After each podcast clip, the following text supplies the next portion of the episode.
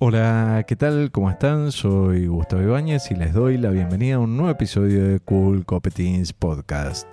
Hoy estamos en la Asociación Argentina de Amigos de la Astronomía. Nos encontramos junto a Yasmín Olivera Cuello y con Mónica Conishi. Hola Yasmín, hola Mónica, ¿cómo están? Muchas gracias por dedicar este tiempo para conversar con nosotros. ¿Cómo andan? ¿Qué tal? ¿Qué tal? Muy bien, gracias. Chicas, ¿por qué no me cuentan un poco qué es lo que hacen en la Asociación de Amigos de la Astronomía? Bueno, la asociación es una asociación civil sin fines de lucro de aficionados a la astronomía. Entonces, cualquier persona, más allá de su profesión, eh, se puede acercar si tiene interés en astronomía y se pueden realizar actividades, eh, qué sé yo, cursos y talleres eh, de diferentes ramas de la astronomía. Y, bueno, lo que hacemos justamente es eso, participamos de estas actividades. en el caso particular de nosotras, por ahí lo que hacemos es desde lo que es por ahí manejo de telescopios, enseñarle a los socios nuevos a usar los telescopios, eh, también participamos en los talleres de, de astrometría, de cosas de por ahí de cosas más específicas dentro de lo que es la astronomía eh, aficionada. Ah, antes, per, perdóname que te interrumpa, antes sí. de meternos en eso, que son las cosas más específicas, ¿me podrían definir en fácil qué es la astronomía para aquellas personas que quieran acercarse un poquito a este mundo y conocer un poquito más? Mira, en realidad, como nuestro propio nombre lo indica, viste, somos amigos de la astronomía. Esta sí. es una asociación aficionada. Entonces, eh, digamos, lo que sería eh, el interés común que tenemos todos es en observar el cielo y en aprender y conocer más sobre lo que hay ahí afuera. Eh, creo que cada uno de nosotros se acercó, mmm, a todos nos interesa o nos gusta mirar el cielo, nos preguntamos qué es lo que estamos viendo, a dónde está cuánto tiempo pasó. Es un tipo de preguntas que por ahí todos nos hicimos y eso nos acercó acá. Y después, bueno, una vez que, que nos asociamos y nos conocimos acá, cada uno fue quizás eh, como agarrando para lugares distintos. Encontrando más para... su camino sí. y viendo que era lo que más le gustaba. Esto es tipo un club, o sea, uno se sí. asocia y, digamos, eh, el punto es encontrarse con gente que tiene intereses similares. No es que cuando venimos acá estamos todo el tiempo hablando de astronomía y que es un agujero negro, sino que por ahí nos juntamos, tomamos mate, nos reímos un poco también de otras cosas. Así que creo que por ahí tenemos una pasión en común, pero nos llevamos bien y compartimos este espacio. Perfecto. ¿Y vos, Mónica, eh, qué fue la parte que más te interesó de la astronomía? Y a, a, mí, digamos, desde chica siempre me gustó mirar el cielo, como sí. que de noche en el verano me iba a la terraza y me quedaba mirando el cielo y siempre me preguntaba qué, qué era todo eso que estaba viendo, cuánto de lejos estaba, como cuánto de grande era el universo. Y mmm, averigüé cuando era más chica para estudiar astronomía no me decidí por eso porque era bastante incómodo, tenía que irme hasta La Plata. Sí. Eh, bueno, me, me, terminé dedicando a otra cosa, estudié otra cosa, pero la, la, astronomía me interesaba. Entonces cuando me enteré de este lugar era como, como que fue lo justo, porque me pude dedicar a esto como aficionada y después, bueno, tengo mi profesión aparte. Perfecto. ¿Y a vos, Yasmin, qué, qué parte te atrajo más de la astronomía? Mm. Los planetas. De chica me gustaban los planetas, leer sobre planetas y qué, cosas particulares tenían cada uno y cómo se movían y cómo funcionaban las cosas en, los planetas. Después también me pasó algo parecido a, lo que cuenta Mónica, creo que es lo que le pasa a mucha gente que viene acá. Que por una cosa por otra piensan en un momento en, en seguir la carrera profesionalmente de astronomía y después bueno, resulta que, que, no, que no siguen ese camino. A mí me pasó lo mismo, pensé que iba a seguir eso durante un tiempo, después resultó que no, porque cuando me di cuenta que era demasiados números, dije que mejor que, mejor que no. Y también estoy estudiando otra cosa. Y creo que a todos los, a casi toda la gente que viene acá le pasa lo mismo. Chicas, yo tengo entendido que ustedes desarrollan otras actividades. Por ejemplo, Mónica, vos sos tesorera de acá y vos, Yasmín, también das bastantes cursos y también Mónica da algunos cursos eh, de, de distintos temas y están muy comprometidas con la actividad que se desarrolla en la asociación, ¿no? Algo así. Eh, en particular yo más bien no doy un curso, sino que colaboro junto con otros socios en, explicarle a los socios nuevos cómo funcionan los telescopios. Y más allá de eso, la asociación funciona no solamente con los socios que vienen a tomar mate o a mirar al cielo, sino que también tiene otras funciones que tienen que ver con las cuestiones administrativas y entonces me, encargo no tanto como socia, sino como empleada de las cuestiones administrativas, específicamente de la atención de contingentes escolares, todo lo que es la administración de eso y la gestión de, las visitas. En parte me encargo yo junto con, un compañero de acá de la asociación. O sea que sos una persona muy paciente, pues recibís a todos los pequeños que vienen a mirar las estrellas y a preguntarte por los telescopios y esas cosas. Básicamente, sí. ¿Y vos, Mónica? Y bueno, y yo como te contaba lo de la comisión directiva, eh, bueno, las asociaciones todas tienen una comisión directiva. Eh, la nuestra está formada por creo que 14 miembros, no estoy segura, tendría que ver el estatuto, no me acuerdo, pero más o menos, este, bueno, y son, digamos, son todos eh, cargos ad honorem, así que en mi caso soy la tesorera, pero tenemos presidente, vicepresidente, todo lo que hace falta para que una asociación tenga su comisión directiva estatutaria. En particular, la parte de la tesorería no, no es que me agrade ni tampoco tengo los conocimientos, demasiados conocimientos técnicos para hacerlo, pero, pero bueno, sobre todo lo que hace falta es como horas hombre que, que, le dediquemos. es ponerle voluntad para sacar adelante lo que es una asociación de amigos de la astronomía, que es una asociación sin fines de lucro, donde cualquiera se puede asociar, que tenga ganas y que esté interesado en esto, ¿no? Exacto, y que realmente como que solo funcionamos con el aporte de las cuotas sociales y de, lo, de los cursos y esas cosas. No tenemos, digamos, ningún subsidio ni ayuda de otro tipo. Entonces, si bien tenemos pocos gastos, pero también tenemos pocos ingresos, así que hay que gestionarlos como minuciosamente para que se pueda hacer todo. ¿Cómo hacemos para iniciarnos los que no conocemos absolutamente nada de este mundo? O sea, lo primero sería lo más recomendable, según la experiencia de ustedes, hacer una visita guiada, por ejemplo. Y podría ser la visita guiada, que es todos los viernes y sábados, es algo breve, o sea, una hora donde observas por telescopios y además te explican brevemente lo que estás viendo. Eso, digamos, como que es un lindo paseo, más allá de que te interese o no adentrarte más en el tema, es un lindo paseo. Y creo que es una propuesta interesante que mucha gente en la ciudad no conoce que, está esto. Este, bueno, como que me parece que es una buena opción de qué hacer, a dónde llevar a pasear a los chicos o a dónde salir un viernes o sábado a las 9 de la noche. Podría ser esto, venir a ver la luna o venir a ver la nebulosa de Orión. Y después, si no, está la parte como del curso introductorio que tenemos, que, que es como que de un curso de iniciación a la astronomía, que ese sí es el que le recomendamos a todos que hagan primero porque como que da una especie de conocimiento general del tema. Entonces son 10 clases y como que no hacen falta requisitos previos eh, de ningún tipo. Lo puede hacer desde, generalmente sugerimos por ahí 12 años para adelante, pero podría ser una persona más chica y no hay límite de edad. Entonces lo puede hacer cualquiera. ¿Y, tienen muchos chicos, Yasmín, también haciendo los cursos o en general es gente un poquito más grande que viene? La mayoría son más grandes, pero hay chicos también. Hay chicos de 12 años y ahora, por ejemplo, hay algún grupito que estoy viendo que son más chiquitos, tienen entre 9 y 8 años. Que ahora están se reenganchan con, con el tema también. Mira qué bueno eso. Y si hay alguna cosa que por ahí es un poco compleja para, para el nivel de un chico de 8 años, el docente igual puede como quizás contestarle preguntas aparte si es que hay algo que por ahí no lo entiende muy bien. Está bien, o sea que lo, van adaptando un poco de acuerdo al público que tengan ustedes con eso. Algunos de ellos vienen con los padres y por ahí después, o sea, los padres primero vienen porque el hijo quiere venir y se terminan enganchando también y bueno, después vienen padre-hijo o madre-hijo.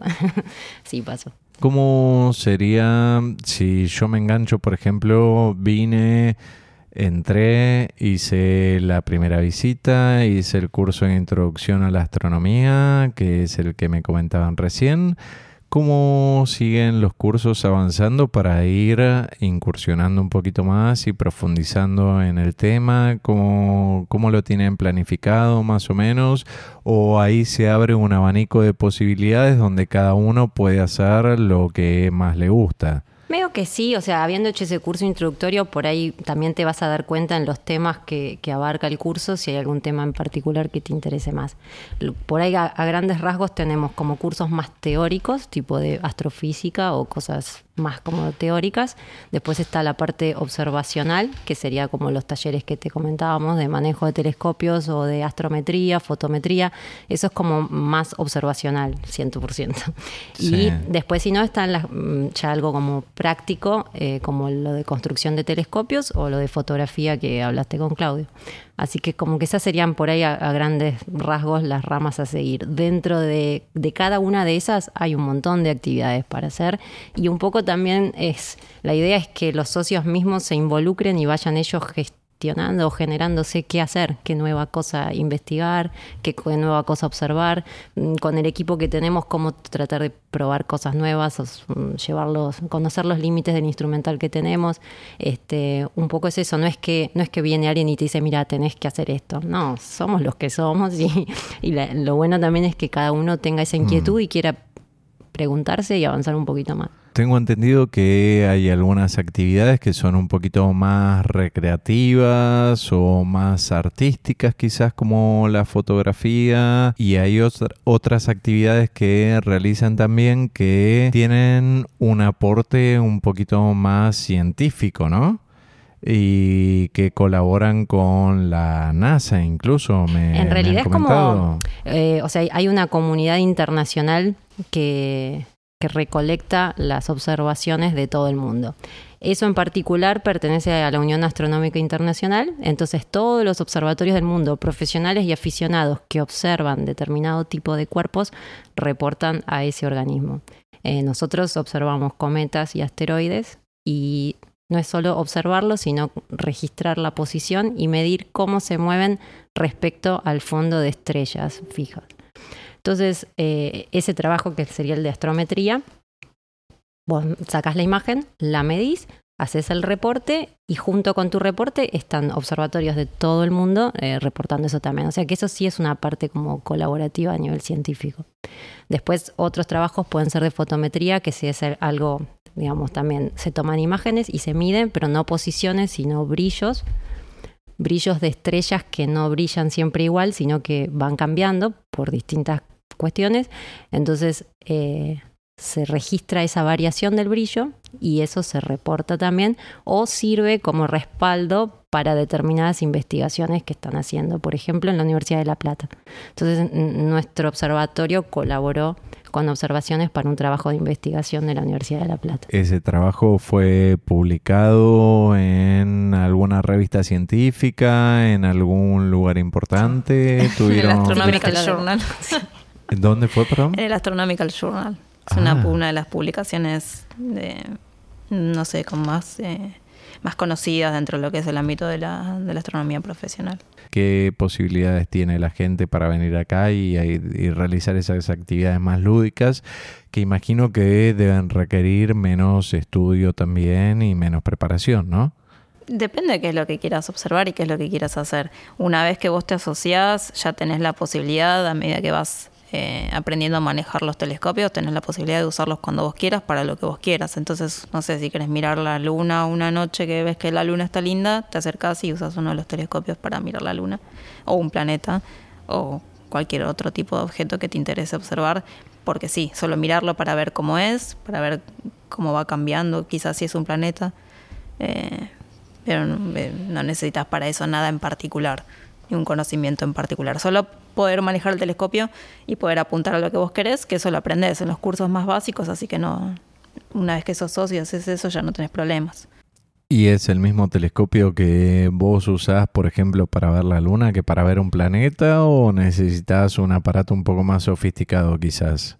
Para ver la luna te sirve cualquier cosa, pero eh, si bien hay algunos que son más convenientes para una cosa o para la otra, es lo mismo, más que nada con el cielo que hay en la ciudad, que no es muy, no es del todo perfecto. Eh, cualquier telescopio puede servir para, para mirar el cielo. Siempre si son objetos brillantes como la luna, cualquier cosa, incluso binoculares, sirve perfecto. Si son objetos un poco más tenues, por ahí necesitas un telescopio más grande que junte más luz y te ayuda a ver un poco más, con más detalle, digamos, las cosas. No me animo a decir el nombre de los planetas porque ahora hace un tiempo los han cambiado y hay algunos que han dejado de ser planetas, así que no voy a decir nada, pero por ejemplo, si vos querés ver, sin decir que es un planeta, antes de mandarme una bacana, si vos querés ver a Júpiter, por ejemplo, ¿te serviría el mismo telescopio que estás usando para ver la Luna o Sí. necesitas un aparato diferente? No, no, para Júpiter sí te sirve. ¿Hasta dónde llegamos con, con los aparatos? ¿Hasta Melmac, eh, por ejemplo? Depende. Y podemos ver Mientras más grande el telescopio, más cosas podés ver. No tanto con respecto a la distancia, sino a la- a la- al brillo del objeto, porque los telescopios juntan luz. Entonces, mientras más grande el telescopio, más luz juntas. Mientras más luz juntas, vas a ver cada vez más cosas. O sea que acá el tamaño sí importa. Sí. Está bien, perfecto. sí, mientras más grande, mejor siempre. Porque es como un embudo. Así que mientras más grande el embudo, más agua juntarías. Con la luz. Y el telescopio pasa lo mismo. Sí, Júpiter y Saturno se ven re bien. O sea, es como Se ven que con los ojos. se ven, se ven a simple vista. O sea, solo hay que aprender a reconocerlos a dónde están cuando están ¿A simple visibles. vista vos me decís que se ven? Sí, y, y te los ¿En vas a confundir con una estrella brillante seguramente. Este, está bueno porque la gente como que los reconoce fácil y entonces aprende con el telescopio a apuntarle y es muy, va, es muy lindo porque es algo fácil de encontrar. Ya después eh, Neptuno, Urano, eh, ya son objetos un poquito más, requiere como un, un poco más de esfuerzo para encontrarlos, pero se ven con los telescopios. Y Mercurio y Venus lo mismo, se ven, pero como son planetas que quedan hacia adentro del sistema solar, o sea, quedan como hacia el Sol, entonces solamente se ven en horarios cercanos al amanecer o al atardecer, y eso es un poco incómodo. Nosotros somos todos nocturnos. Sí, sí, son todos murciélagos. Claro. Acá veo que la- las veces que tuve la oportunidad de venir, o sea, están a- hasta altas horas de la noche en general, con un mate siempre acompañando. sí. Y con frío, con calor, con bueno, con lluvia y nubes es imposible porque Claro, el cielo suerte. está feo, pero bueno, justo la, la otra vez que tuve la posibilidad de venir estaba nublado, Oh. otra vez estaba lindo y pudimos ver algo, pero en el cielo acá estamos, recordemos, en Buenos Aires, en medio de la capital federal, en un barrio totalmente céntrico donde hay muchísima contaminación lumínica y sin embargo ustedes logran hacer cosas interesantes desde acá. Y al público lo, lo atrae, se divierte, se siente... Sí, sí, bueno, este, el que viene y le gusta esto, qué sé yo, tenemos un grupo de socios estable bastante grande. Después hay como, como si fuesen grupos de socios que están un tiempo, hacen un curso, dos cursos, por ahí, bueno, después, qué sé yo, tienen otros intereses, siguen su camino. Pero digamos que hay, un, hay una cantidad interesante de socios que hace varios años que están y que, bueno, y que tienen también la iniciativa de buscar nuevas cosas para hacer, se les ocurren cosas. o sea, eso también, eh, el ambiente es muy colaborativo, así que la idea es que la gente con iniciativa también este, es muy bienvenida. Chicas, les agradezco muchísimo por haber hecho esta introducción. Vamos a seguir profundizando y molestando a otros miembros. ¿Deben decir, por favor, cómo hacer para comunicarse con la asociación por internet para que la gente pueda ver cuándo son las visitas guiadas o hay eventos específicos o especiales que hacen y cómo hacer para averiguar para los cursos si quieren comunicarse con ustedes, por favor? Y toda la información está en la página web, que es amigosdelastronomía.org. Así, así nomás. A través de ahí, o sea, ahí tienen toda la información de todas las actividades que hacemos y a través del formulario de contacto nos pueden consultar lo que quieran. Y si no, por las redes sociales, Facebook, Instagram o Twitter, también nos pueden co- contactar por ahí. Ahí también publicamos todas las actividades que hacemos. ¿Cuál es el copetín que les gusta tomar con o sin alcohol cuando tienen un rato libre, cuando salen, cuando están relajadas en su casa, en este caso, o cuando tienen ganas de tomar algo y les pinta? A mí me gusta el gin tonic con pepino. Y Yasmina, vos, Yo tomo mate todo el día. Vos sos más del mate, o sea, no nada de bebidas alcohólicas. No, Está bien, mate. perfecto, no, no, no tiene por qué ser un copetín alcohólico, podemos Sin alcohol. considerar al mate como un copetín también.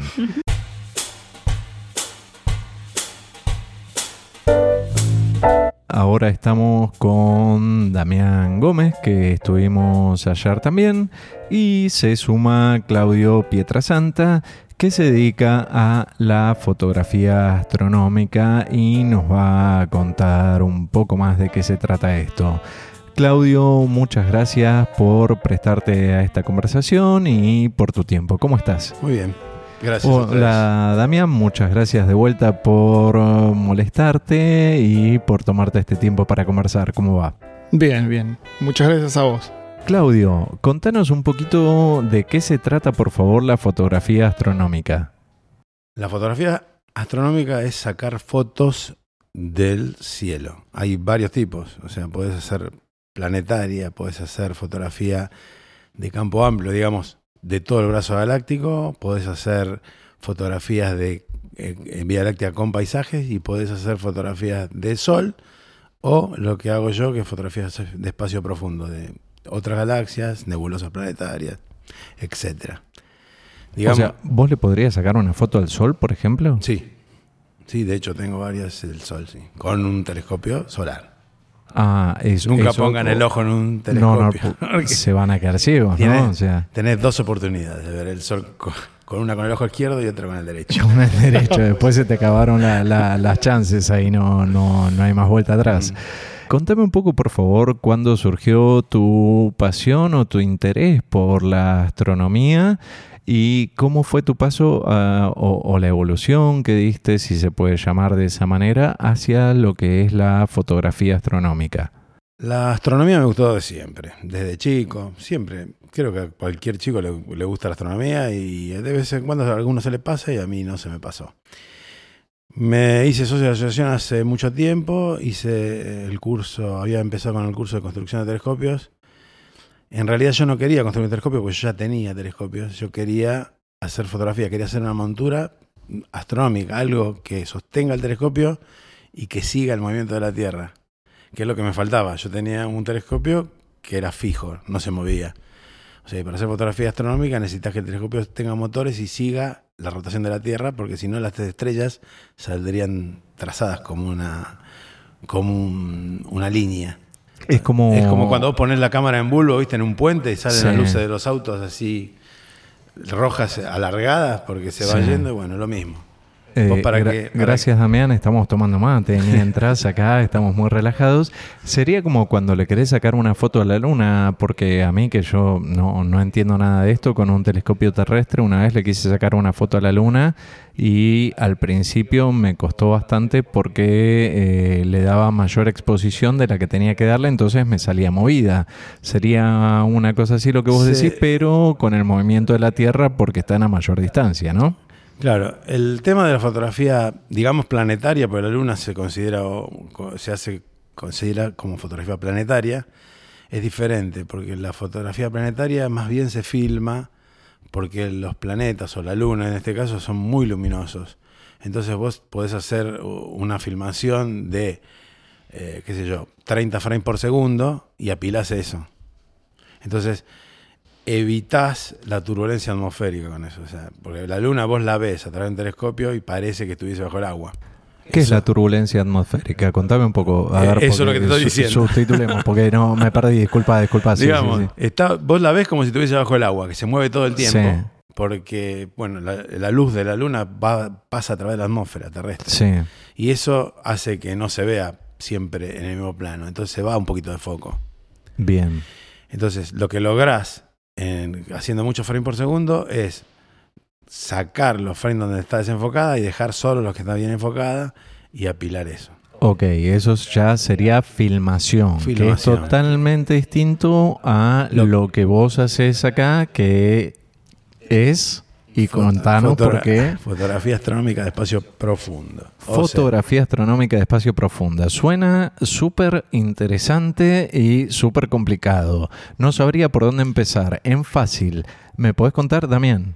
Mira, quiero, quiero agregar también que mm, eh, acá Claudio saca fotos en el observatorio y teniendo en cuenta este cielo que tenemos que está muy contaminado, justamente de lo que hablaba él de la turbulencia, el sin. Eh, en otros lugares es mucho más fácil porque cuando estás alejado de la ciudad tenés menos contaminación lumínica. Entonces, incluso él acá con la contaminación lumínica que tiene y, todos los las variables de, la atmósfera, este, sin embargo puede sacar excelentes fotos, muy buenas de acá. Eso, eso cabe aclarar porque eh, no es tan fácil. ¿Y eso debe influir y molestar para hacer fotografía, el tipo de fotografía que haces o no? Sí, sí. El telescopio es, eh, va- vamos a hablar fácil, el telescopio Dale. es un embudo que junta luz. Sí. Junta toda la luz, la de las estrellas, la de los autos, la de la calle. Primero va a juntar la luz de la calle porque es más fuerte que la de una estrella. Entonces Sí. eso se complica. Eso es lo que decía Damián de contaminación lumínica. Tenemos mucha Bien. contaminación lumínica. En el campo se ven muchas más estrellas que acá en la ciudad. Los objetos a que yo les saco no se ven a simple vista. No se ven ni aún con telescopio a simple vista. O sea, vos pones el ojo en un telescopio y los objetos a que yo les saco no se ven.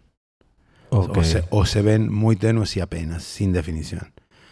Lo que tiene la cámara es que junta luz y lo que no puede hacer el ojo. O sea, yo dejo la cámara con larga exposición, mucho tiempo exponiendo lo mismo para que junte luz. Más o menos, a grosso modo, fácil Sí. sería eso. Ahora, el primer problema y principal que tenemos es que la Tierra gira a 1600 kilómetros por hora. Entonces, Va Entonces, rápido, sí. si la dejas exponiendo, se te mueven todas las estrellas. Entonces vos tenés que lograr que el telescopio siga el movimiento aparente de las estrellas. O sea, rote en sentido contrario al movimiento de la Tierra.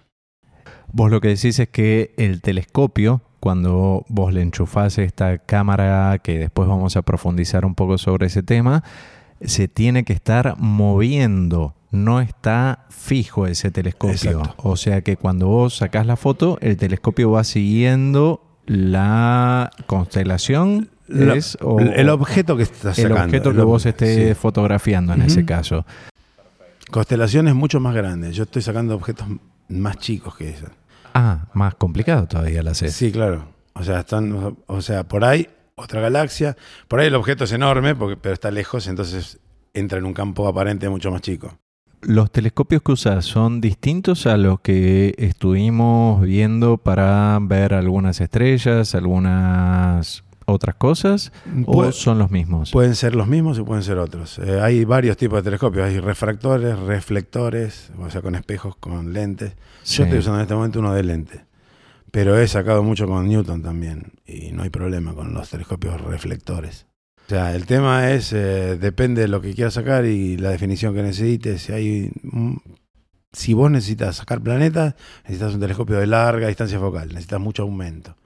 Si vos necesitas sacar una galaxia, necesitas poco aumento y mucha luminosidad. O sea, telescopios más bien cortos. O sea, ¿lo tuyo es más artístico o le estoy pifiando con lo que estoy diciendo? No, no le estás pifiando. Lo que hacen ellos es eh, variables eclipsantes. Lo que están haciendo es, cuando una estrella pasa por delante de, la, de otra, le miden la diferencia de, la caída de luz. Eh, para ese tipo de fotografías necesitas, generalmente el tipo de fotografía para medir, la fotografía astronómica, la que usan los astrónomos para medir, son fotografías, entre comillas, feas de ver. Sí, Porque son no- un montón de puntitos Claro. negros, me mostraron, o sea, de, de atractivo no tiene ninguna. Claro.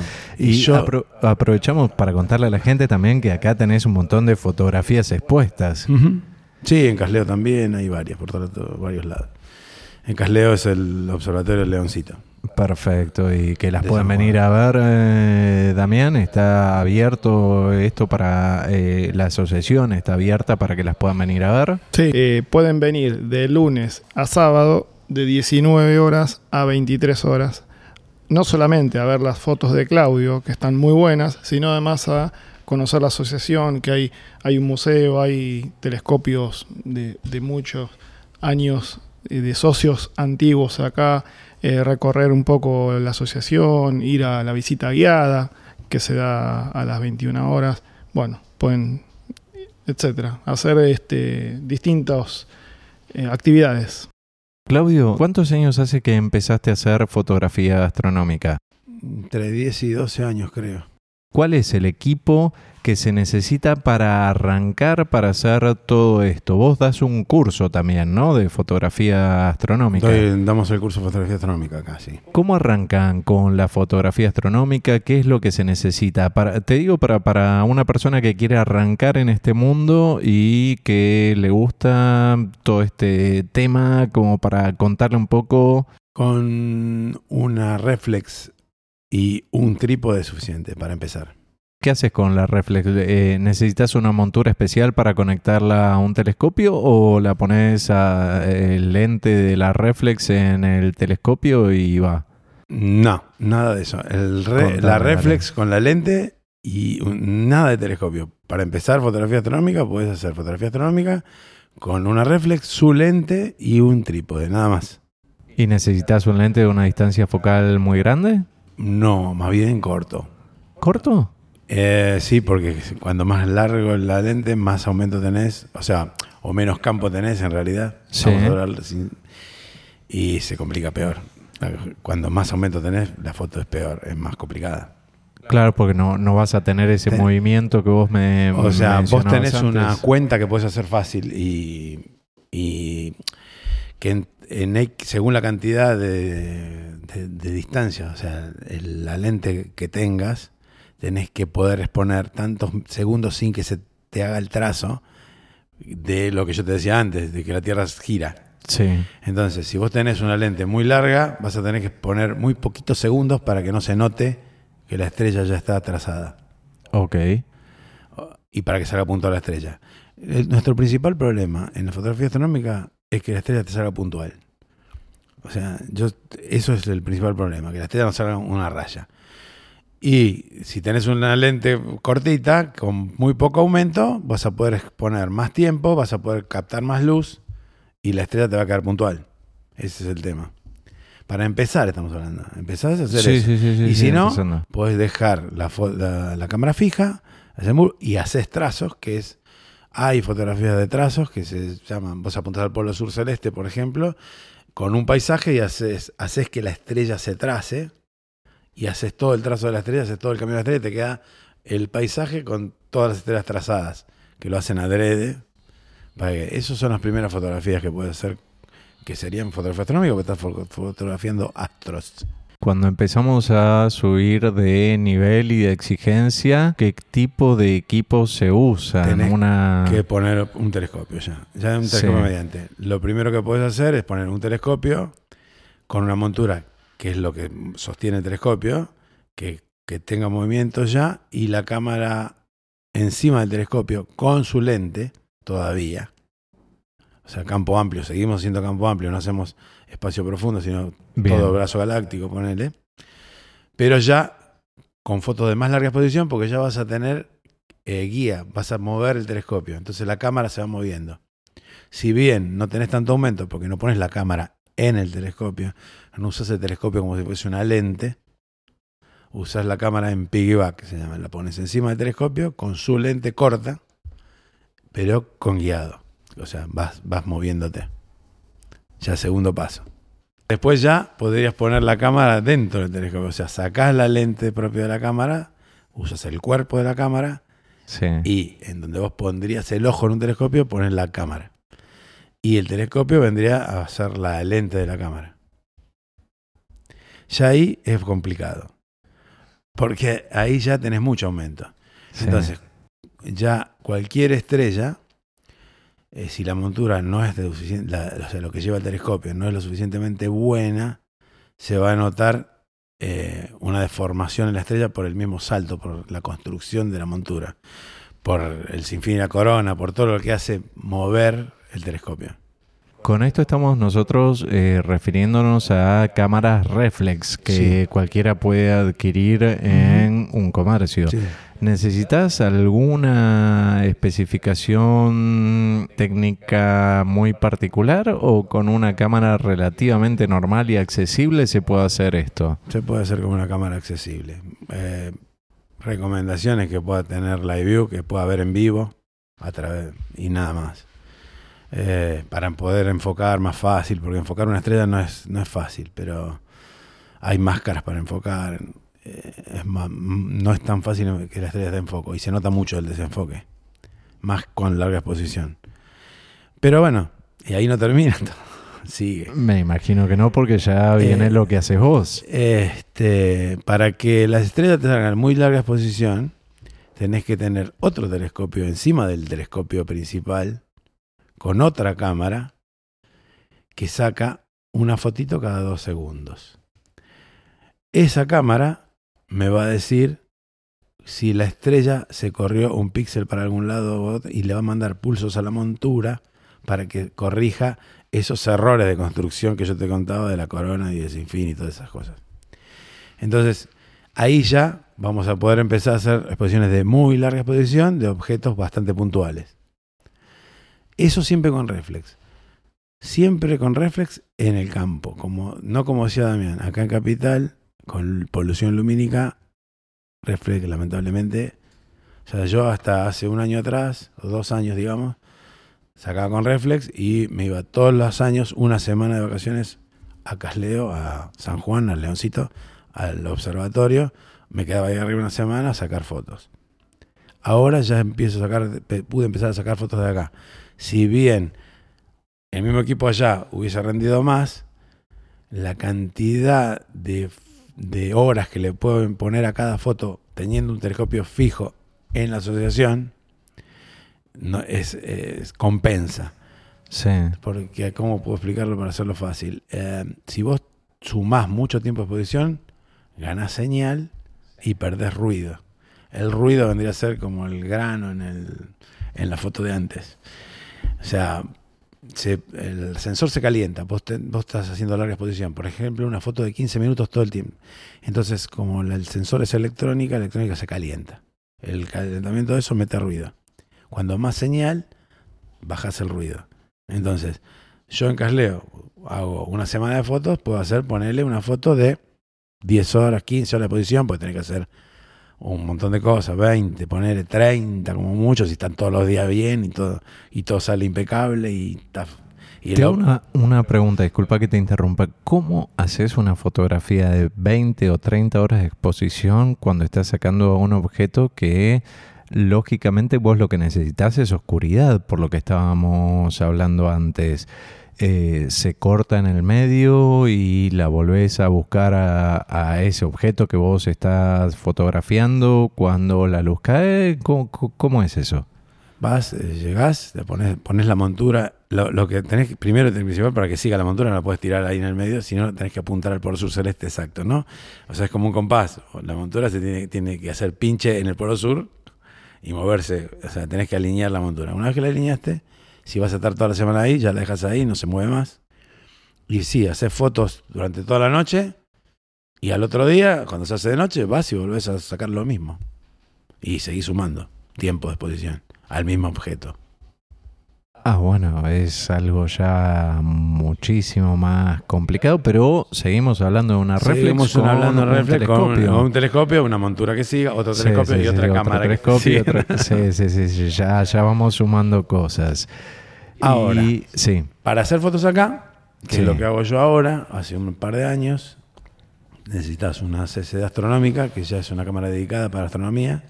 contame un poquito en fácil qué es una CCD astronómica. En realidad es una CCD en lugar de un CMOS, que generalmente son las que usan la. ese sensor cambia.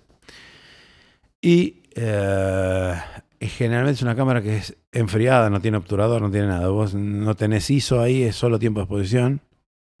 No varías el, no existe el ISO en la cámara CC astronómica. Y la enfriás. O sea, generalmente se bancan hasta 40 grados bajo cero. Entonces el, eh, el ruido de calentamiento del sensor baja mucho. Y podés hacer eh, larga exposición eh, sin que se queme tanto. O sea, la reflex se contamina enseguida con la, con la luz de la calle. Vos haces fotos de hoy acá. Yo te saco una foto con una reflex y en 15 segundos está bastante blanca ya. Toda la imagen. Y con la otra, sin ningún filtro, estamos hablando uh, así nomás. Hice fotos de 7 sin que se quemen, 7 minutos, y otros 15 segundos. Pero bueno, encima uso filtros de banda estrecha, o sea, son pasabandas muy finitos que me dejan pasar 3 nanómetros de luz. eh, y me quita toda la polución lumínica. Entonces eh, puedo sacar fotos, estoy sacando fotos de 15 minutos con diferentes filtros. Yo saco una CCD blanco y negro, saco RGB, compongo el color después y hago oxígeno, eh, azufre y H alfa. Tres filtros de banda estrecha. Eso quiere decir que te lleva una edición posterior que requiere mucho tiempo también después de que sacas una fotografía de las que vos soles exponer acá, por ejemplo. Mira, eh, las, todas, las de Canon también. Si yo sacaba con Canon, también necesitas postprocesado, porque vos necesitas fotos de calibración. O sea, no solo es la foto, el- la foto del objeto. Yo saco una galaxia y está bárbaro. Después le tengo que sacar fotos de 15 minutos, ponerle que yo le saqué todas fotos de 15 minutos para sumar 30 fotos de 15 minutos, ponerle por decir algo. Yo después tengo que hacer, tapar el telescopio, sacar fotos de 15 minutos, en el caso de la Canon o de la, de la cámara que uses, de la Reflex, eh, con el mismo ISO. Entonces, ¿qué obtengo? Ruido. Solo el ruido térmico. Entonces, con un programa, por el postprocesado, le digo, mira que todo esto que está acá es ruido, sacámelo de la foto. No es, no es eh, luz, no es lo que yo necesitaba. Entonces, todas esas cosas se siguen haciendo, con la CCD también. Eh, hay que hacer fotos de calibración de varias cosas. Hay que sacar motas de polvo, se hacen fotos sobre fondo blanco para sacar las motas de polvo del sensor, para sacar viñeteo del mismo telescopio. El viñeteo sería como el efecto túnel por estar sacando con al- a través de un túnel. digamos, telescopio. Claro, eso es como eh, en fácil eh, la- el viñeteo es la, la parte más que, que te oscurece Las la- puntas. la- las o, esquinas, sería, ¿no? Claro. Vos haces como un Eh, negativo sí. de eso, entonces después te aplana Sí, toda sí, la foto. Damián la otra vez me estaba mostrando por el tipo de fotografía que está haciendo él y otras personas que tenían una, una cámara CCD en ese telescopio. ¿También es algo similar, Damián, a lo que está usando Claudio o no tiene nada que ver? Mm, No, me parece que no tiene nada que ver. Eh, primero porque no es fotografía, sino es astrometría. Si bien se sacan fotos, eh, con esa cámara en realidad, eh, bueno, Claudio puedes explicar mejor, ese tipo de cámara no es la misma que él usa para sacar fotografías de espacio profundo.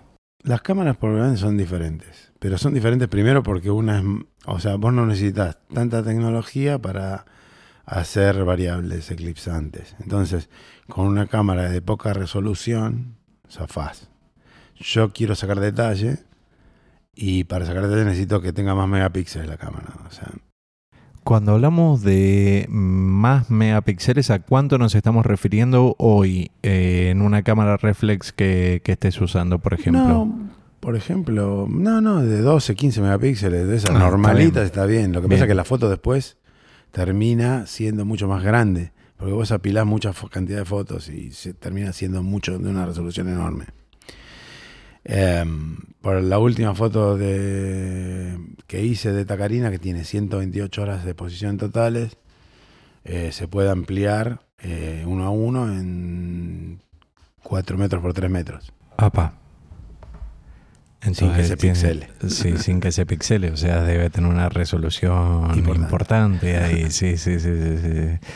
¿Hay algún aporte que haga este tipo de fotografía a la ciencia, a la astronomía o a otro Mm, No. campo? No, te diría que el aporte puede ser eh, el aporte hacia la asociación, más que nada por el curso de fotografía o porque sale en la tapa de alguna revista y es propaganda. Pero de- así como hay fotografía del ESO, el ESO, esas fotografías que están del, del Hubble, que son lindas a la vista, son para hacer propaganda del Hubble, no son porque el, el Hubble no le, al astrónomo no le sirve esa fotografía para hacer ninguna cuenta. Contame un poquito, por favor, Claudio, en qué consiste el curso que vos dictas acá. ¿Hay distintos niveles? ¿Cómo van avanzando? ¿Con qué arrancan? ¿Con qué terminan? ¿Y qué viene buscando la gente en general acá, no? En general arrancan sin conocimientos y terminan con algo de conocimiento. Sí. Bueno, eso es bueno. Eh, no necesitan equipo. En realidad, lo, lo que le aconsejo es no tener. O sea, si, si tienen, ya tienen lo que tienen. Y si no tienen, que pregunten antes de comprar, porque hemos todos hemos comprado tantas cosas que nunca usamos. Hemos Sí. cometido errores. Eh, lo que hacemos es, primero, es eh, los primeros tres clases es, es, eh, hablar de fotografía general para que hablemos todo lo mismo, porque me viene gente que es fotógrafa, gente que nunca agarra una cámara, gente que tiene telescopio, que no tiene cámara, que tiene cámara y no tiene telescopio. Entonces lo que hacemos es nivelar. Casi como dando un curso de fotografía básica. Claro, y después eh, nos vamos hasta, vamos a hacer los, los técnicas muy básicas hasta que les comento cómo es espacio profundo. Hay equipos para sacar fotos acá, no, no las CCD ni nada por el estilo, más básicos. Eh, la CD se está usando para variables, la otra CD que estoy sacando yo es mía y la estoy usando todo el tiempo, así que se no está para el, No se alquila esa. No, eh, este, en realidad es mía, de un amigo. En realidad es de un amigo y mía, porque hicimos un conjunto de cosas porque mm, es carísimo todo. Así que hacemos equipo. Eh, la CCD es de él, el que te copió de él, la montura es mía, y así hacemos de todo. Eh, este, ¿Y cómo es? Eh, pero tienen cómo hacer fotografía acá, empezar a, usar las cosas, a ver cómo se hace. Eh, en realidad lo que aconsejo es si vas a hacer espacio profundo tenés que hacerte socio. Yo te puedo dar los tips, pero tenés que practicar. Es, es, es muy es difícil, no es tan fácil como uno lo menciona acá. No es tan rápido. Tenés muchas frustraciones y si te vas al campo sin nada, es como que te vas a venir sin foto. La tecnología ayudó bastante ya, pero eh, tenemos bastantes problemas y bueno, hay que solucionarlos sobre la marcha. Yo lo que hago en el curso en, en cuanto a espacio profundo es darle tips. ¿Cómo se hace? Les enseño cómo se hace, los llevo arriba, les muestro cómo se hace. Arriba después al telesco- a la que es, cúpula. eh, en la cúpula En la donde, Donde estoy Eh, haciendo fotografía yo. claro, es en la parte de la asociación donde están algunos de los telescopios y está el telescopio Damián donde se hacen las visitas guiadas, también algunos de los que se usan allá, donde está sacando las fotos, ¿no, Claudio? Sí, correcto. Es ahí. Donde me hicieron el tour la otra vez. Exactamente. Donde hicieron el tour. ¿Expusiste alguna vez? Alguna vez sí, porque me llamaron, pero, pero no, nada del otro mundo, porque no. No es mi fin. No, no, o sea, si vos querés, me das un pendrive y te la llevo a la foto, no hay problema. ¿Y el software que usas es eh, el software que conocemos todos, por ejemplo, un programa similar al Photoshop o ya son programas Es- específicos para fotografía El que astronómica? yo uso es específico para fotografía astronómica. Es PixInsight. Es específico para fotografía astronómica. Eh, uso- se usa Photoshop de vez en cuando. Para hacer algunas cositas se puede usar. Pero el Photoshop para hacer fotografía, para empezar, algunos pueden tocar algo en Photoshop, pero el PixInsight es bastante específico. Es una herramienta bastante poderosa. ¿Hay alguna foto de la que te sientas particularmente orgulloso? Sea porque te haya dado más trabajo, porque fue la primera foto que lograste, porque fue algo que te costó un montón o, que quizás descubriste por casualidad. Mm, No, porque de hecho siempre es la última la que valoro más, porque int- intento crecer, nunca estoy conforme. O sea, me acuerdo eh, que había una foto que habíamos hecho acá, la primera foto que yo hice con el, con el telescopio, cuando nadie, nadie casi usaba el telescopio arriba, que ahora usan para variables. Yo metí la reflex en el telescopio y saqué una, una foto eh, con la reflex de tarántula, un objeto de, acá del cielo de- del sur. Y Roberto, otro chico, eh, muy amigo mío, que ya falleció, pobre, este, había sacado la misma con la CCD. Entonces, como él, ah, con la Canon tenía el problema de polución lumínica que te comenté antes, y la CCD tenía más, entonces entre los dos hicimos una tarántula con definición y color. O sea, sumamos la de la Canon con la de la CCD blanco y negro, que es lo que usan ahora ellos de variable. Eh, y yo me acuerdo que la foto había quedado buenísima y yo estaba muy orgulloso mostrando esa foto por todos lados. Y de golpe hace- no la perdí, no la encontré más, no sabía dónde estaba, nada. Hasta que un día la encontré, la miré y no la muestro más porque me parece horrible. ¿En serio? Sí. ¿Pero por qué? Porque, porque, Porque el- te superaste y ahora te Sí, parece me que esa parece foto- que está fuera de foco, está mal. Si tenés eh, el grado de exigencia de, de Claudio, después eh, los problemas vienen, por ejemplo, cuando mandás a imprimir una foto. En el caso de Claudio, ¿no? Contá los problemas que, tuviste cuando querías imprimir eh, Karina de Nebulosa, que te la imprimieron no sé cuántas veces y no estabas conforme. Eh, teníamos unos marcos acá con unas fotos muy malas, viejas, feas.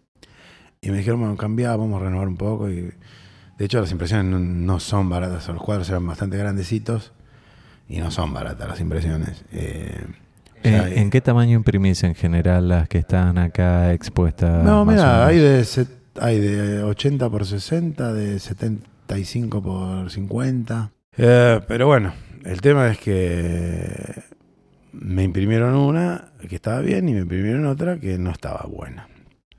Entonces eh, se las hace de vuelta y no le pegaron, no le pegaron y no le pegaban y no le pegaron nunca con el color. O sea, no me pidieron espacio de color. Bueno, mira, yo eh, en un momento le no era una casa cualquiera, era una casa conocida. Pero era- es una casa conocida que le hemos impreso muchas fotos. Este, pero eh, directamente ni siquiera quería que me den espacio de color mío. Yo lo- me- fui con el técnico atrás, lo vi en el monitor de ellos y le digo, bueno, quiero que se vea como en tu monitor, le dije. Ni siquiera lo pudieron hacer así. O sea, no quiero que se vea como el mío, quiero que se vea Sí. como el tuyo. Esto no se ve como el tuyo. Creo que, que con el tema de la reflex se venían, mm, ahora que le, le subimos un paso más, se les complicó. Con el tema de la reflex venían haciendo, yo- la impresión era tal cual yo la veía. Con esta le están pifiando un poco.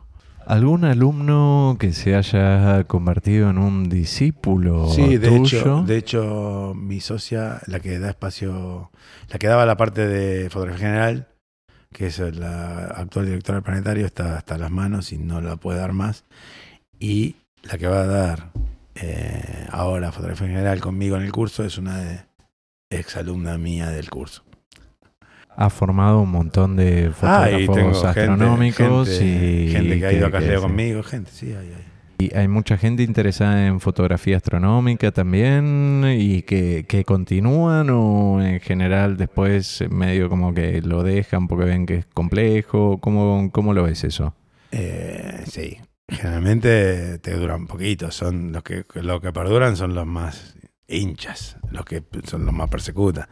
Y algunos se frustran, otros te dicen, ah, no, pero hay tan. O sea, yo quiero hacer esa foto. Y le- me dice y me muestra una foto de un cuadro de- de- del, del Hubble. Claro, pero y le vos- digo, sí, bueno, eh, tenés que gastarte 150 mil pesos en un equipo. Ah, pero ¿cómo? Y bueno, yo quise hacer la foto del Hubble y no tengo 3 mil millones de dólares. Se puede y hay que tener paciencia. A ver, yo te digo, recién el año hace 10, 12 años que saco fotos y el año pasado recién empecé a sacar fotos de acá. Era- no, no podía. Bueno, vendí, vendí la, la reflex con todo y fuimos y compramos otra cosa y otro, un amigo me puso el resto porque, bueno, salió. Si no venía este pibe, por ahí todavía no estaba haciendo fotos de acá. Claudio, te agradezco muchísimo por el tiempo que dedicaste para conversar con nosotros. Damián, una vez más, muchísimas gracias y no sé si quieren cerrar con algo que les haya quedado colgado por decir. No, no, no, gracias y qué sé yo, que se acerquen a la asociación. La verdad que todo viene bien. La asociación necesita de la gente. Eh, yo aprendí a hacer fotografía acá. Eh, se puede hacer de todo y las cosas se, se pueden hacer cursos de, de todo tipo. Eh, al que le gusta la astronomía en general y en particular alguna cosa, les, le viene bien. O sea, casi todos los astrónomos profesionales en algún momento pasaron por la asociación. ¿Cuál es su copetín de cabecera que le gusta tomar, sea con alcohol o sin alcohol? No tiene que ser alcohólico, ¿eh? pero No. puede ser, hay gente que... no, lo que, pasa es que yo soy muy antiguo. Sí. O sea, A ver. Yo no tomo más. Hace rato que no tomo. No tomo ni cerveza ya. Ni mate. tomo café, nada más. Para mantenerme despierto, de poder hacer fotografía. Este, tomaba así, hace muchos años atrás, séptimo regimiento. Che, Claudio, fue un placer realmente conversar con vos una vez más. Muchísimas gracias por el tiempo que dedicaste. Damián, otra vez, muchísimas gracias por ir guiándome y haciéndome el tour por toda la asociación. Así que seguimos después con otra parte. ¿Te parece bien? Sí, sí, perfecto.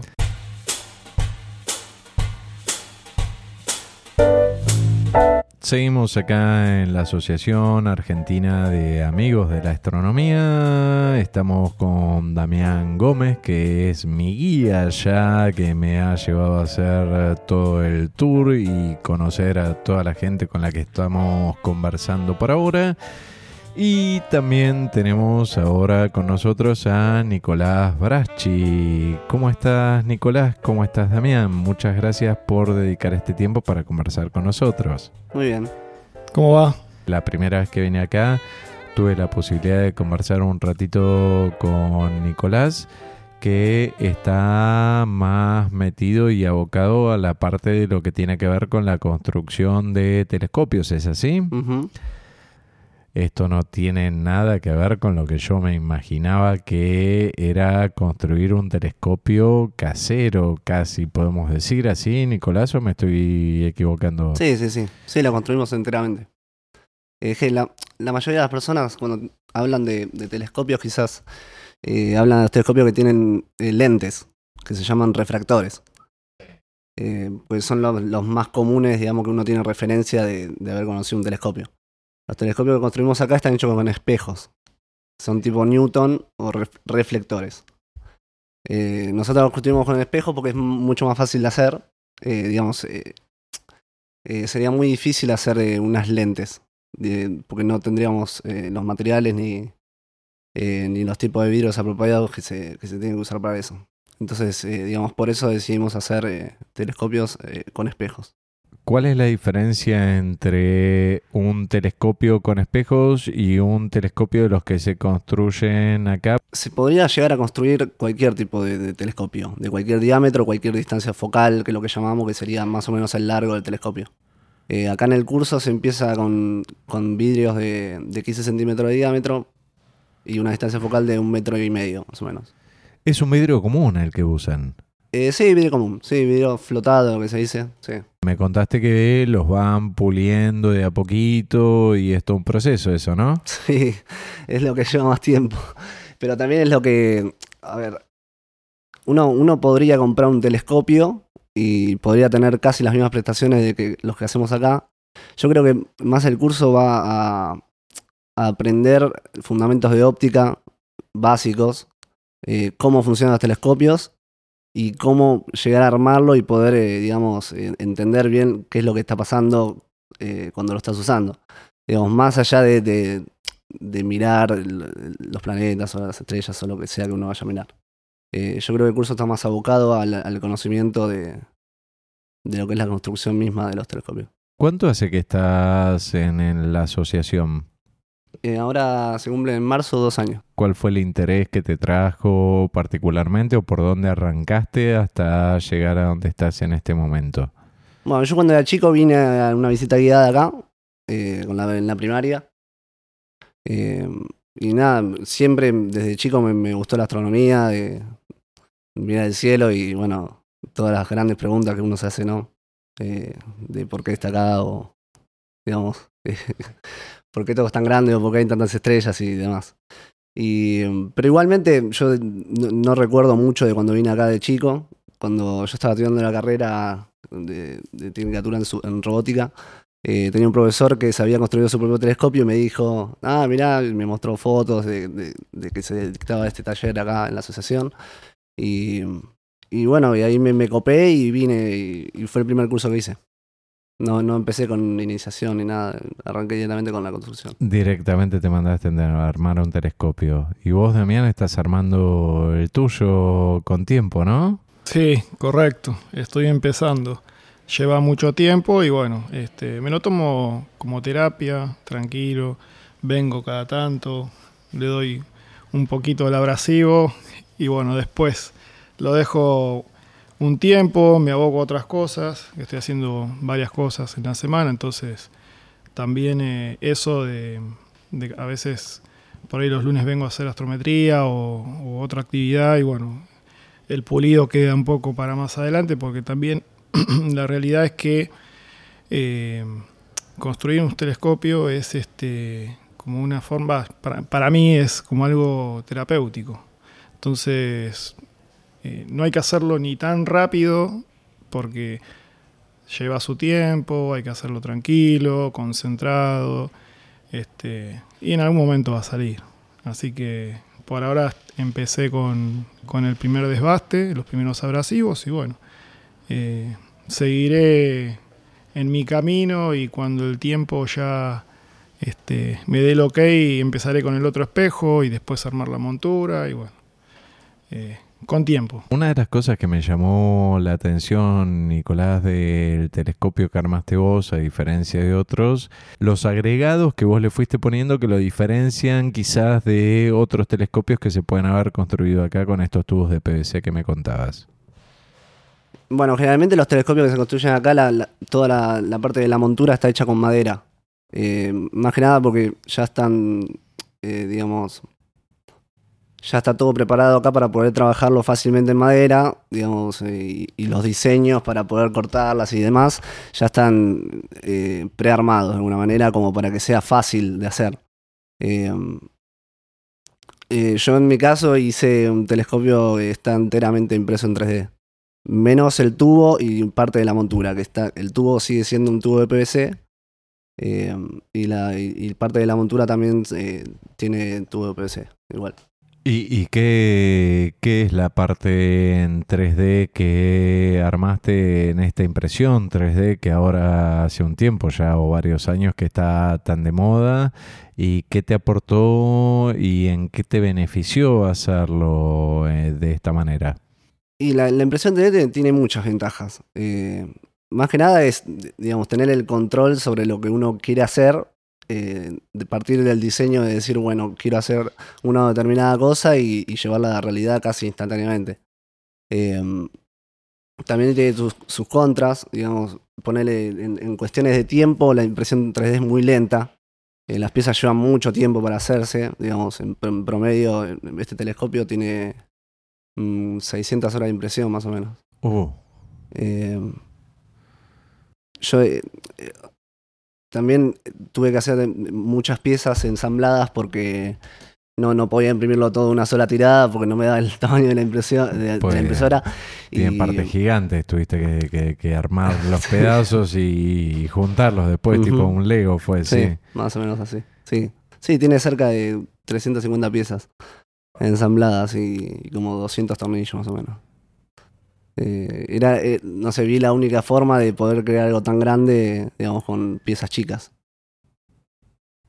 Em, ¿Por qué llegaste a hacerlo en vez de como lo hace todo el mundo con un tubo de PVC a aportar esta característica diferencial, la podemos llamar de esa manera, sí. de haber hecho piezas impresas en 3D?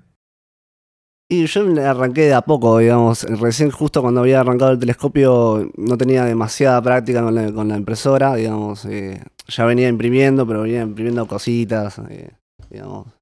eh, que, es lo que para la, mayoría de, lo que se usa, digamos, eh, hacer muñequitos o, piecitas que llevan poco tiempo y, y ni siquiera diseño. En mi caso, digamos, empecé con, con lo básico. Digo, bueno, voy a hacer una pieza para el telescopio a ver si funciona. Eh, arranqué con los soportes de los espejos. Eh, me gustaron cómo quedaron. Eh, su- su- supuse que iban a funcionar durante el tiempo y no se iban a romper. Entonces digo, bueno, entonces voy a seguir un poquito más allá.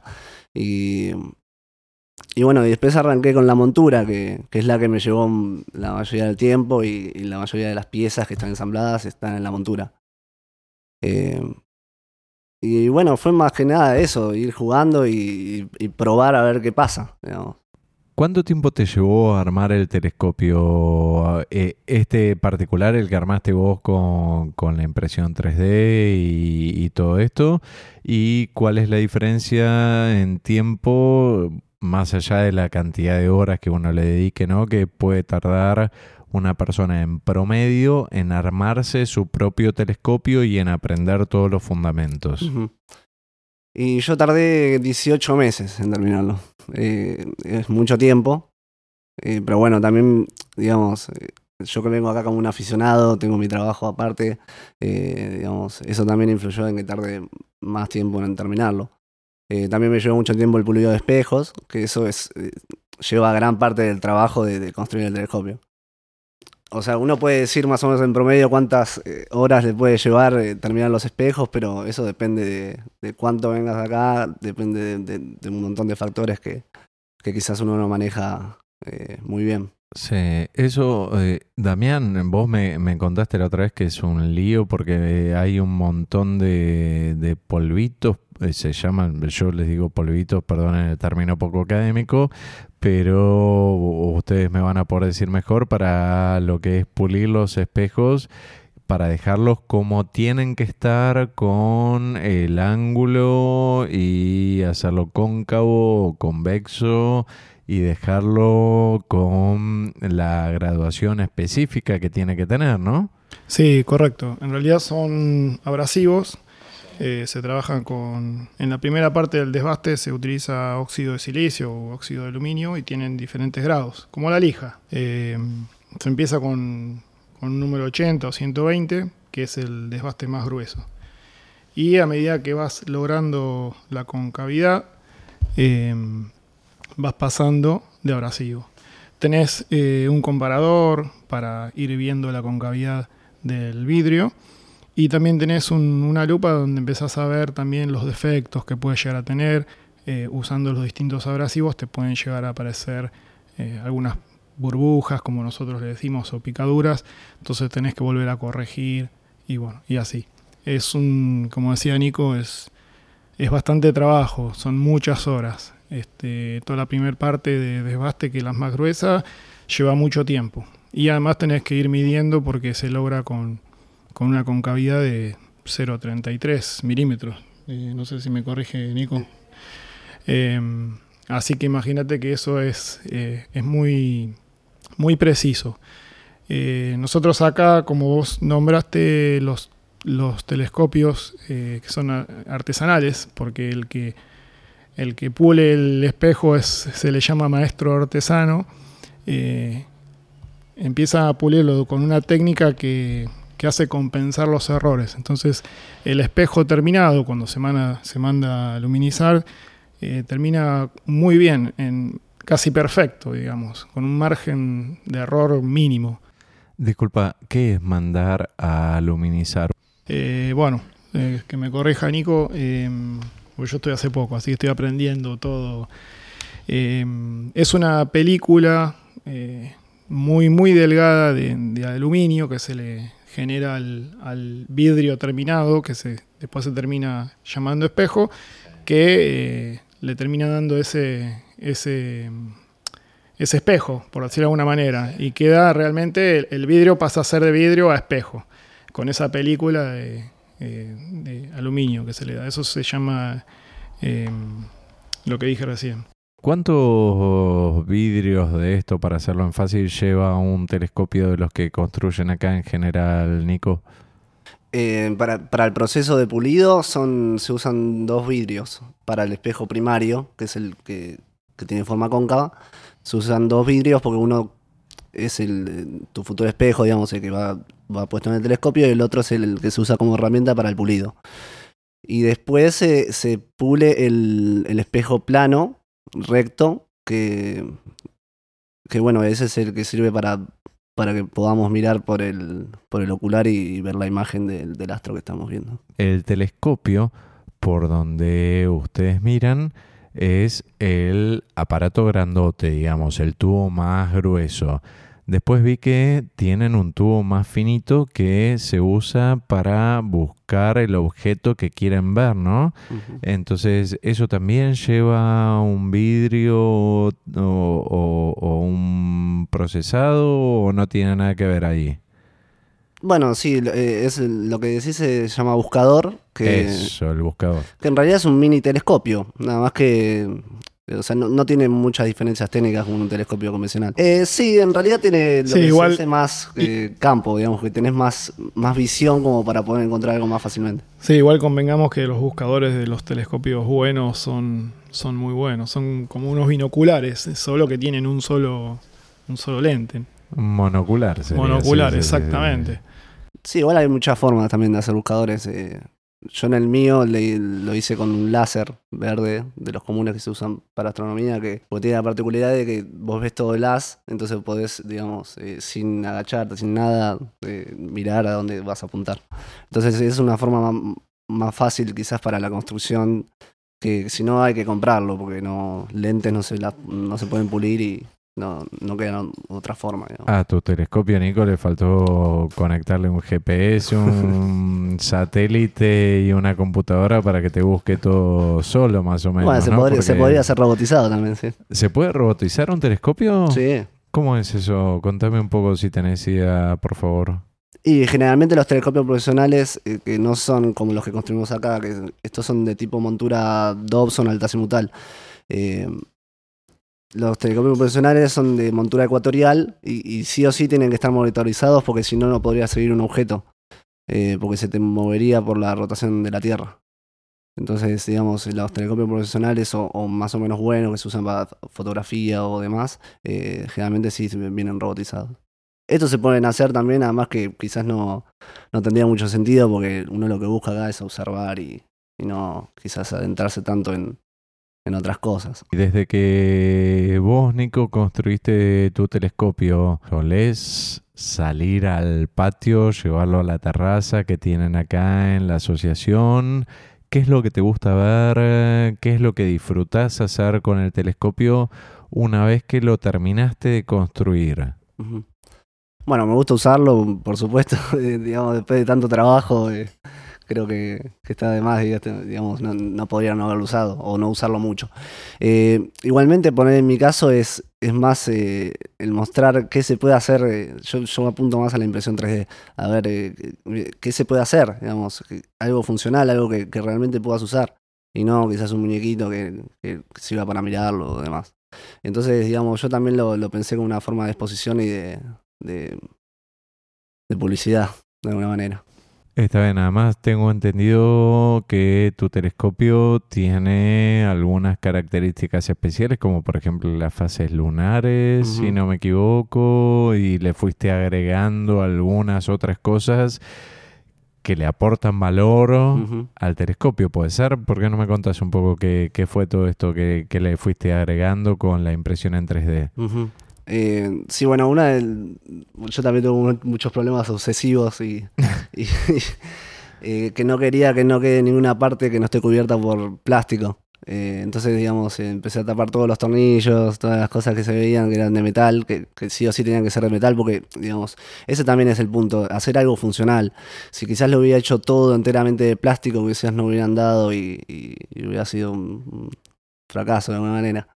Eh, entonces, digamos, cuando, cuando estaba ahí en, decir, bueno, voy a darle eh, algún detalle estético, como para que la gente lo, mire y le, interese, eh, sí, le agregué varios detalles. Eh, en las laterales de, la montura están los planetas en escala,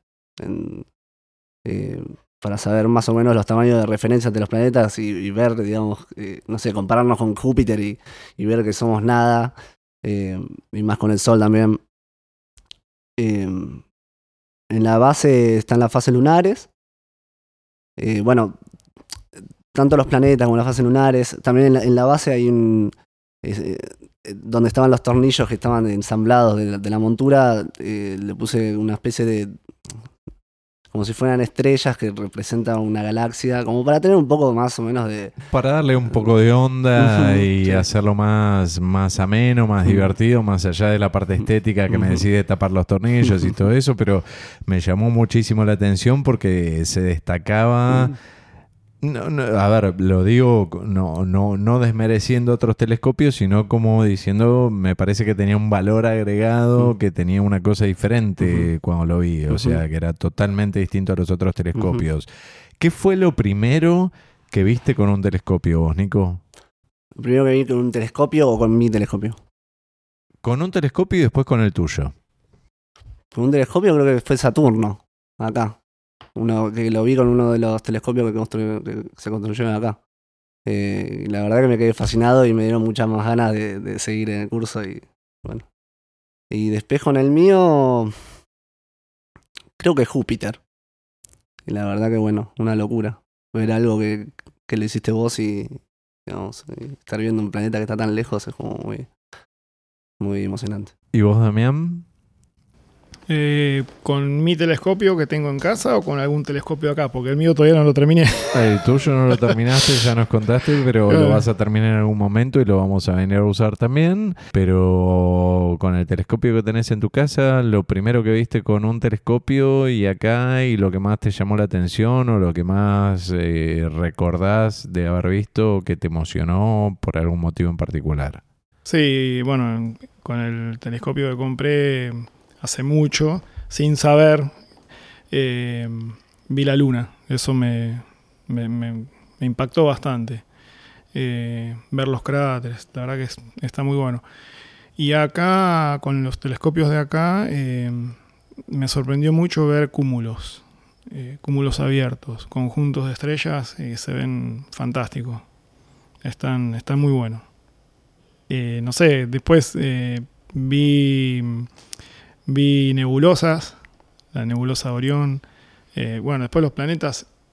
Convengamos que los telescopios que hay acá en la asociación, eh, que los pueden usar los socios, incluso cualquier día, eh, son, son muy buenos. Entonces podés apreciar muchos detalles que por ahí con un telescopio comprado como el que tengo yo, chiquitito, no los puedes ver.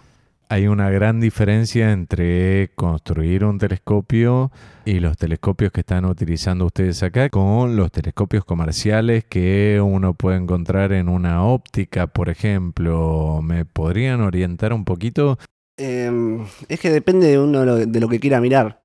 Eh, generalmente los telescopios que se construyen acá, los de primero del curso, son de tipo planetarios. Son tubos muy largos, en mucha distancia focal, mucho aumento. Eh, y también más oscuros, en- entre comillas, digamos. Eh, que son para, justamente son para ver objetos más brillantes y que están más cerca también. Eh, por eso depende de, uno- de- de uno que, Del uso que le quieras dar. Pero, por ejemplo, los telescopios comerciales, ¿qué me van a permitir ver y qué no voy a poder ver? ¿O cuál es la diferencia con los telescopios que se construyen acá? Que hay muchas variables por lo que me estaban contando. Sí, sí, en realidad, eh, como dice Nico, también depende de lo que vos quieras ver, pero eh, la diferencia radica en, que por un telescopio que te compras eh, en cualquier casa de óptica o en cualquier lugar, esos que venden, que te vienen con la valijita, qué sé yo, también tienen que ver mucho con el tema de, cuánta luz recoge ese telescopio. A veces son buenos o a veces no. Eh, y a veces te sirven solamente para ver planetas, eh, la luna, fundamentalmente, porque es, lo más cerca que hay. Eh, pero después si ya querés ver algo de cielo profundo y todo eso, por ahí te quedas corto. Tenés que irte realmente o a un telescopio mucho este, mayor, de, de- más campo, eh, una apertura de del espejo mucho más amplia. eh, que eso acá lo podés ver con un telescopio que se construyen acá. Lo que pasa que también, eh, si vos querés un telescopio como los que se construyen acá, eh, comprarlo afuera, tenés que gastarte, no sé, más de 10 mil pesos. eh, o más todavía. Entonces, el costo realmente sí es un tema. Acá se, se- pueden hacer por tres veces menos, incluso. Y tiene el valor agregado que lo haces vos. Y a vos, Nico, que me contaste que estuviste 18 meses para construir tu telescopio y con todas las partes impresas en 3D. ¿Hiciste un cálculo aproximado de eh, cuál fue el costo? Eh, la verdad que no, pero más o menos lo podría estimar. Eh, yo sé que más o menos gasté 10 kilos de plástico. Y más o menos eso es lo único que, que puedo, digamos, es lo más caro de la impresión 3D. El tiempo no vale nada en, en cuestiones de, no sé, gastos energéticos. Y Bueno, ahora no tanto, pero... No, igualmente sigue siendo barata la, la impresión 3D. El problema con la impresión 3D es que es muy lenta y te lleva mucho tiempo. Que es esos tiempos de vida, digamos, que uno tiene que dejar de hacer otra cosa porque está imprimiendo una pieza y la tiene que esperar hasta que termine. Eh, pero no, eh, la verdad que diría que muy barato.